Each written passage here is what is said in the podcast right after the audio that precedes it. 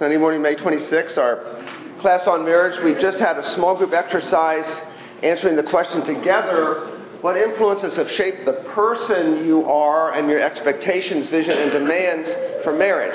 So, what were some of the uh, answers you came up with? Obviously, your Parents, parents, extended family, extended family, if you were close to your grandparents, Chad, Uh, college roommates, college roommates, peers, siblings, your siblings, they might get married before you. some readings we had done before we got married. Say that again. Some readings we had done before we got married. Some readings you did influence that. Somebody say media. How you know when when my um, my wife and my daughter would watch these. When my wife and my daughter would watch the uh, Hallmark movies at Christmas time, I just want to stand up and scream and shout and say, "No, no, no, Laura! It's not like that. It's not like that." You get you get a very distorted picture of what love is. It, it's because media doesn't have the time to do it right. To do it right, when you when you have trouble, you have to sit down and take a long time to work it out, and nobody in the media has time to portray a movie or a TV show that way.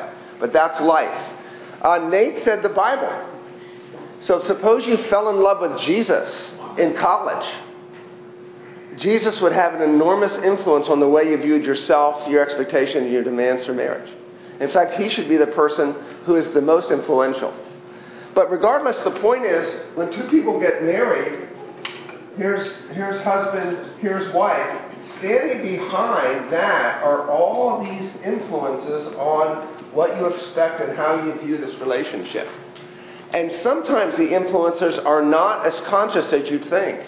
You can be raised in a family, sort of observe mom and dad, and subconsciously draw conclusions about what you do and don't want to do in your marriage as a result. This is very helpful to know what were those influences. Let's look at number 12 at the bottom of the handout. And uh, the question is, what will you expand? We're look, working through a series of questions to help nurture a vision for a gospel centered marriage. Here's our 12th question Will you expand your understanding of gospel love? And we'll tease that out in a moment. Here's one, a couple of verses to think about. 1 John 4 Beloved, let us love one another, for love is from God, and whoever loves has been born of God and knows God. If God so loved us, we ought to love one another. Whoever loves God must also love his brother. There are two critical things you see in these verses, and they're very consistent with uh, the rest of the Bible and, and Pauline thought. One is the relationship between the indicative and the imperative.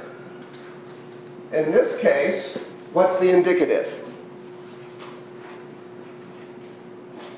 In other words, what, what, what is stated that's a fact? God loved us. God loves you. Fact. God loves you. Jesus saved you. That's the indicative. You know how Paul's epistles are structured? First half, he gives you the gospel, what Jesus has done for you. That's the indicative. What's been done for you, who you are. The second half of the epistle, there's usually a transition, and so, my brothers, I urge you to. The second half of the epistle is the imperative, what you do about it, the commands. Religion is the commands, be a good person, and God will accept you. That's religion. Christianity is God has loved you, so act accordingly. The indicative precedes the imperative. And we get those mixed up during our whole lives, right? We try to base our justification on our sanctification rather than our justification on the indicative. Christ has died for me and clothed me in his righteousness. All right, you see that in these verses? The indicative and the imperative. What's the imperative in these verses? Love. Love one another. So, what's that tell you about your marriage? You're not going to love your spouse well until?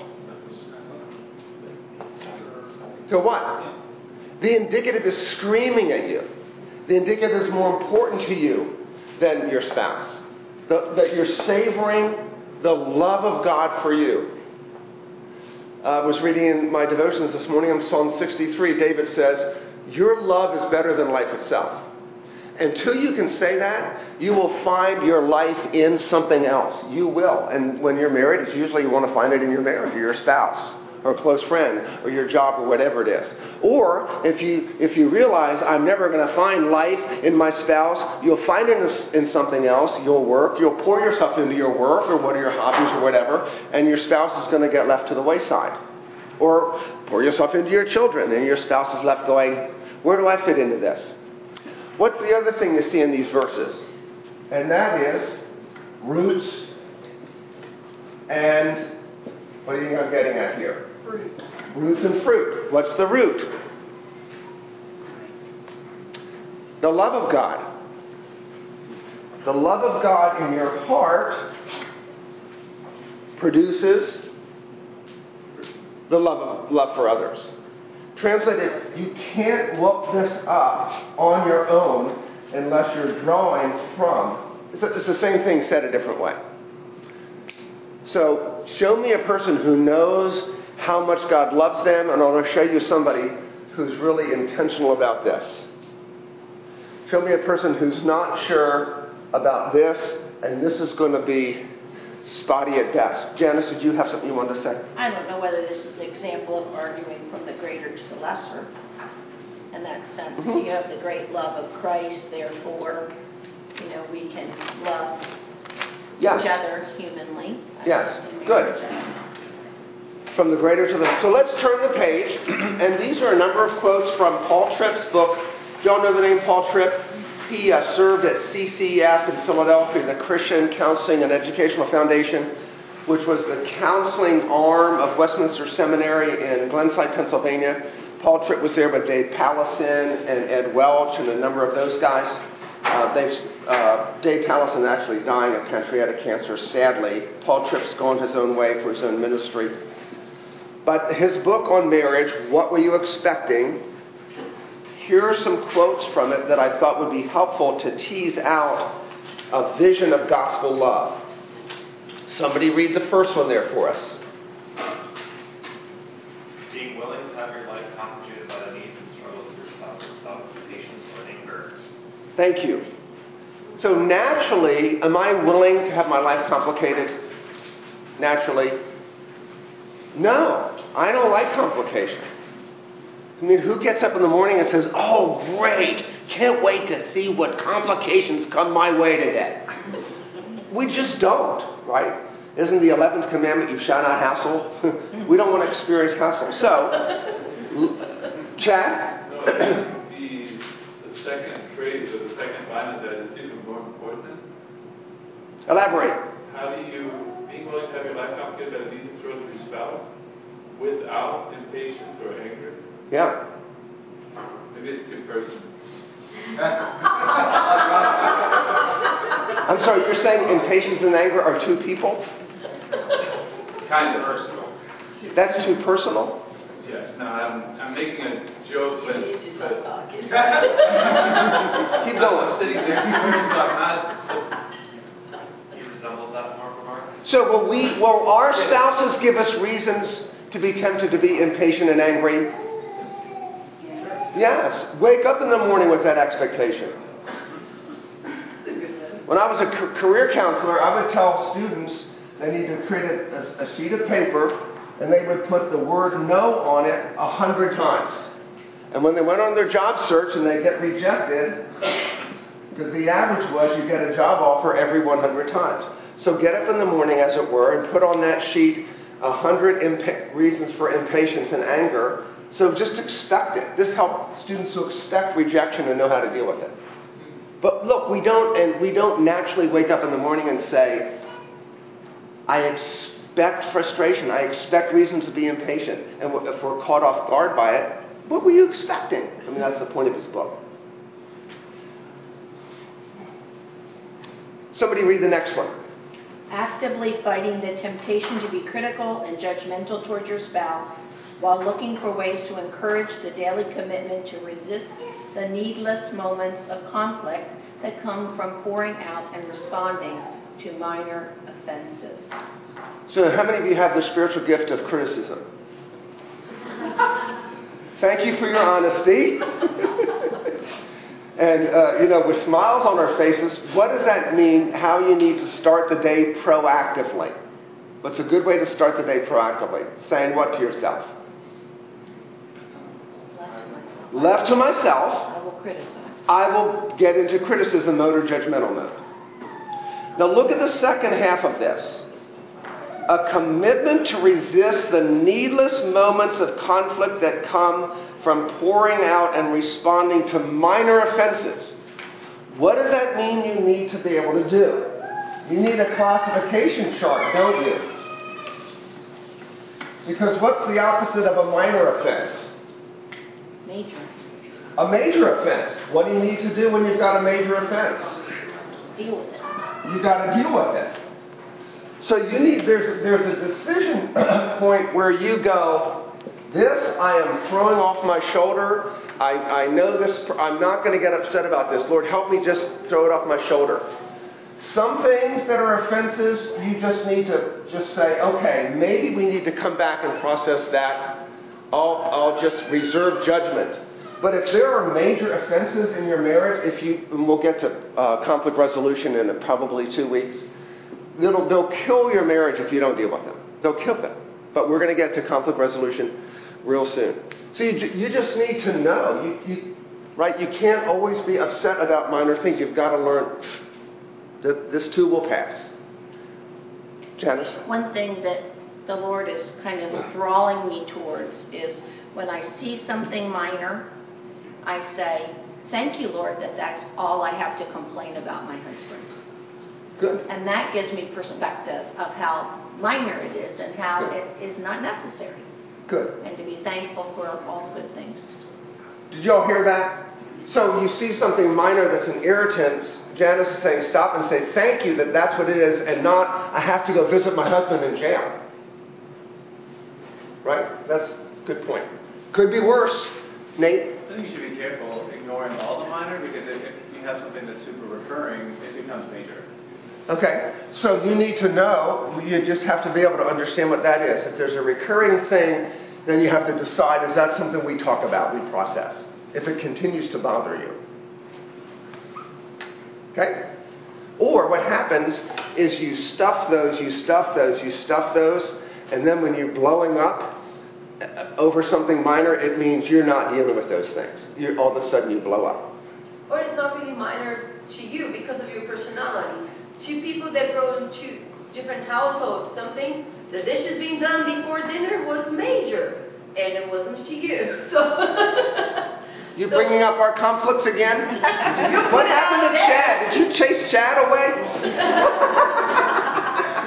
You know, it, it, it's It is. But, but I get the whole idea, the, the minor thing. And, Yeah. and I deserve help hasn't helped me lately. Can you be willing to say what I thought was important, I realize now wasn't? What does that take in your heart to say?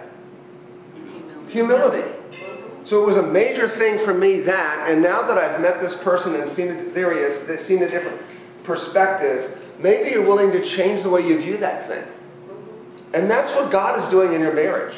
He's challenging the way you view things and challenging the person that you are. Because God doesn't want to leave you as that person. He wants to make you more like Jesus. Let's look at who would read the next one that begins being lovingly. Being lovingly honest and humbly approachable in times of misunderstanding, and being more committed to unity and love than you are to winning, accusing, or being right. It's a fundamental commitment. If, if, if the truth about your heart is, I'm fundamentally committed to being right, what do you need to do about that? First of all, you need to ask yourself, why am I that way? What's driving that? And what's driving the need to be right, to accuse, and to win? What's driving that ultimately? Idolatry. Insecurity. You're insecure. You've got something to prove.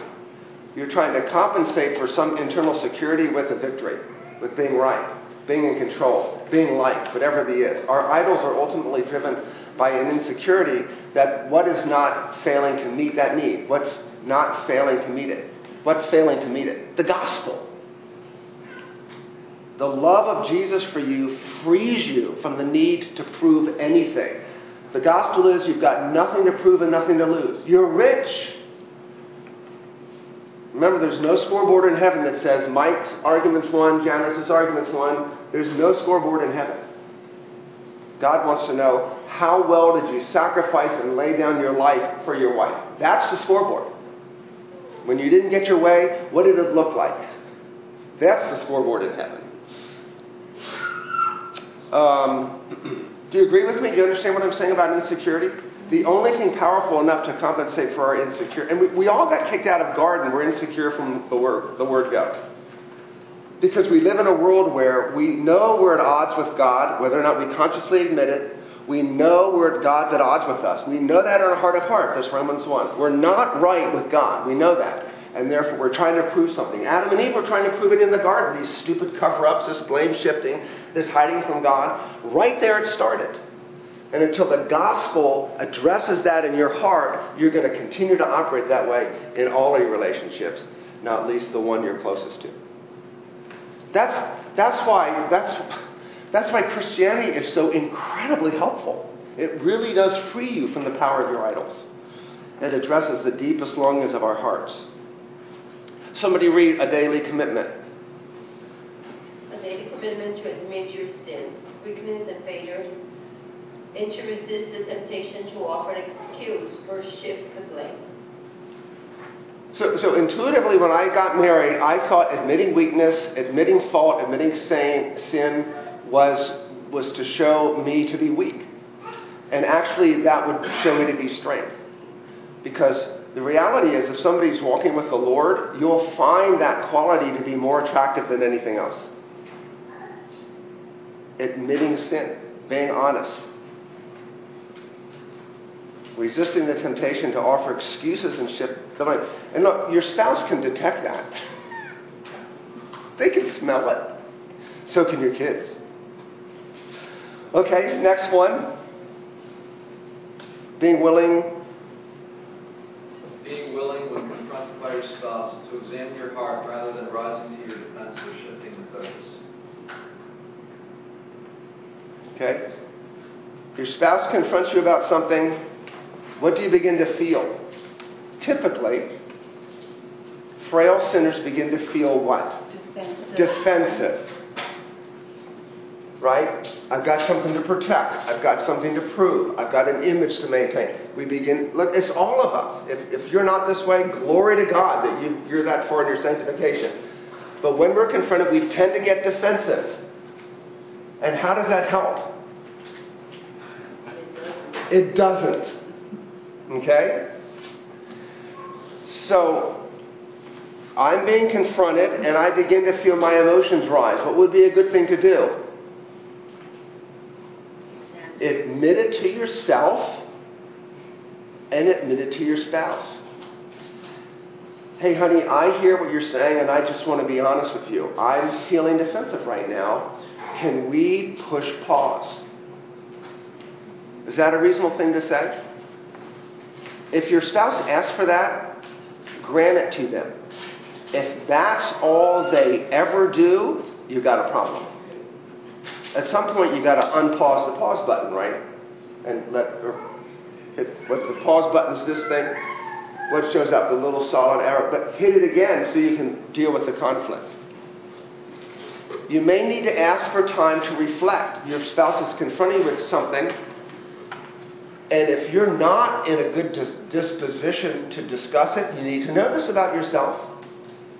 Just say, Can I get a timeout here? We've got to take time out and call a play for the situation. That's okay. Grant each other space to process things. Don't feel like, don't demand that someone, you know, as a rule, don't demand that someone always have an answer on the spot. Some of us are slow processors. Some of us get into situations, and then, then we realize about a day later, man, that, I, I wasn't seeing that at that point. That's just the way you are. Will you, did you have a hand up? I was agreeing. I'm a slow guy. Yeah, Okay. slow. So the, the, the nod always goes to the slowest processor. That's where the nod goes. How about um, a daily commitment to?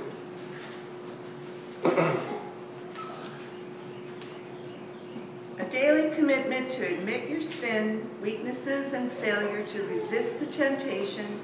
Oh, I'm sorry, we just did that one. Yeah, right below. All right, being willing when confronted by your spouse. Oh, we already did that one. Yes. Strike two. I'm sorry.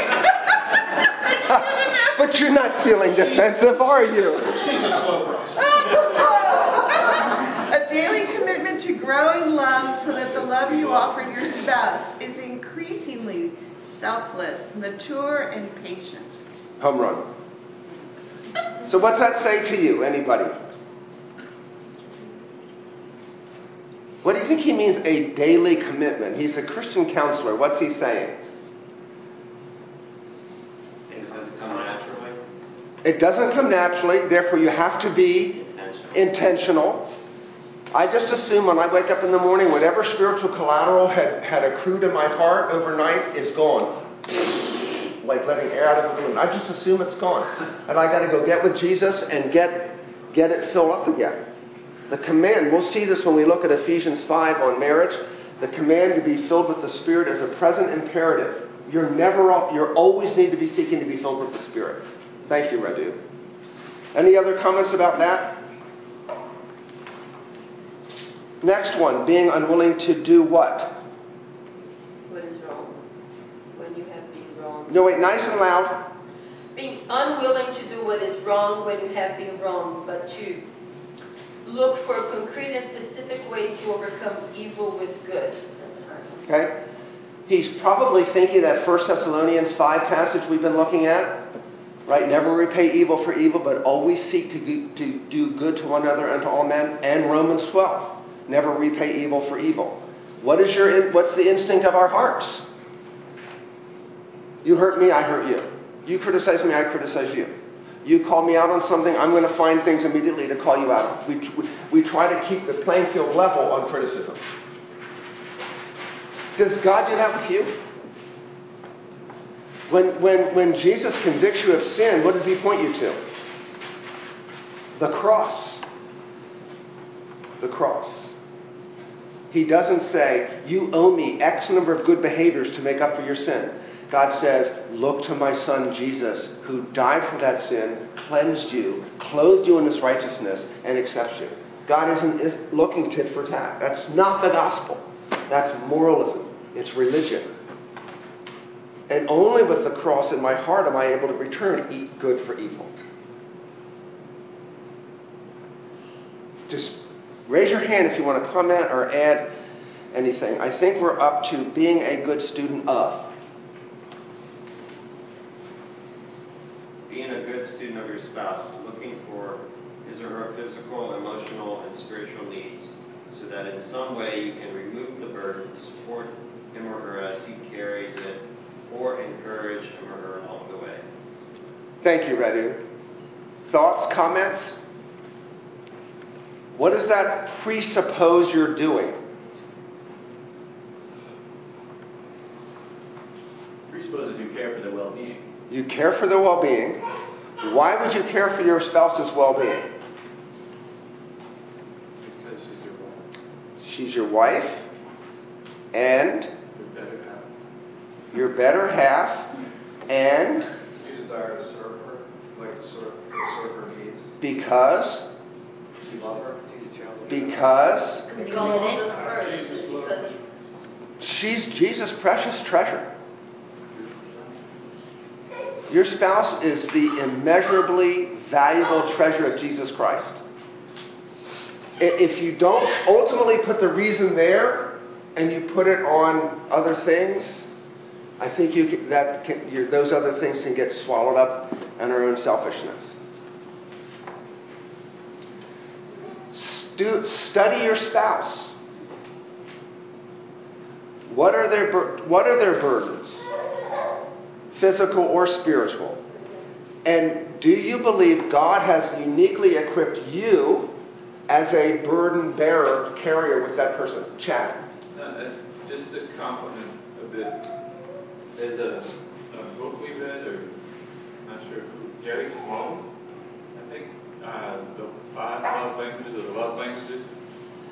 And when you're studying your spouse's needs or trying to, to get those things in line or to understand it, her, in my case, or Janice's case, to understand you, Yep. um, there's different love languages. So we did that in this class. We did love language. Thank you. But that's part of it, right? What's a burden that your spouse struggles with? What are the types of burdens that we're going to run into? Children. Struggles with kids. Struggles with our parents. Struggles with jobs. Struggle at work. Financial. Financial struggles. Health. Health struggles. Maintaining your home. Struggles and strife with peers and relationships. Okay? So, if you don't know what your spouse's burdens are, what might you do? Yes. Ask them, how can I be a specific support to you in your burdens?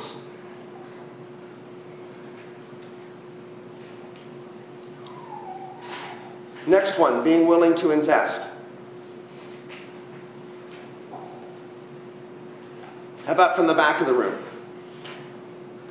Being willing to invest the time necessary to discuss, examine, and understand the problems that you face as a couple, staying on task until the problem is removed or you agree upon the strategy of response. Okay? And this is why I said at the beginning of the class that you never see good conflict resolution done in the media because they don't have time. They just they got to get through the 60 minute show or whatever it is. It just takes too much time to, to see this done well. So we, we can never take your cues from the media about how to how to do relationship well or resolve conflict. It just takes time. Commitment to stay on task until you've removed the problem or got a strategy. Next one. Always being willing to ask forgiveness and always being committed to grant forgiveness when it is requested. On what authority does uh, Paul Tripp write that? The Bible says. It. You have to forgive. Again, be sensitive to context. If you've grievously hurt that person and you're just and you're and you're saying, "Okay, forgive me, forgive me, forgive me," and you're saying that to get them off your back or to sweep the problem under the carpet. If you if you've been the, the one that's been hurt, say, of, "Of course I forgive you, but let's let's just wait and feel the gravity of this and the weight of this." But you then always have to grant forgiveness. Christ always forgives us. Next one, recognizing the high. The value of trust in a marriage and being faithful to your promises and true to your word. Okay, one of the greatest gifts God gives you in relationship is the gift of trust. And somebody finished the sentence. Once trust is broken, Very hard to read. Very hard to restore. We had a child that lied to us. He even, this person even wrote an essay in the eighth grade, How to Lie to Your Parents. Now, we found out about that after the fact. Just how joyful do you think we were to hear about that essay? But after one or two lies, then you never know when the child is telling you the truth. One, and, and in relationships, once trust is broken, enormously hard to restore. And if you've been the liar or the one inflicting the distrust, what should your attitude be towards your spouse? Somebody put it into words. I understand that. You find it hard to trust me because what I've done in the past. Please forgive me. Please forgive me Come and alongside and help me to be accountable and to restore trust in our relationship. good. And I won't. That's exactly right. And I won't expect you to trust me until there's a proven track record of trust built. And I think in that case, you gotta trust everybody else wants to bring data. So you've gotta back your back. You have to back your talk with actions. Yes. You said, "In God I trust." And what was the last? Everybody else must bring data. Must bring data. I've never heard that one. It's a teacher's thing. That's from, from the teacher. I don't know what I've heard, but yeah. Trust and verify. Thank you, Fabi. This is so entertaining in our class. It's just marvelous. Okay, next one, recognizing the. Oh, wait. I just did that one. Underneath it, speaking kindly. What time is it? Ten forty-nine. Yeah. Ten fifteen. Okay, that's good. We're done. Boy, does time fly when you're Well, we're having not fun. starting on time. All right, so we'll, we'll start there next time, and uh, Lord willing, finish this handout and maybe start into Ephesians 5, just so you know what's coming. Let me pray for y'all.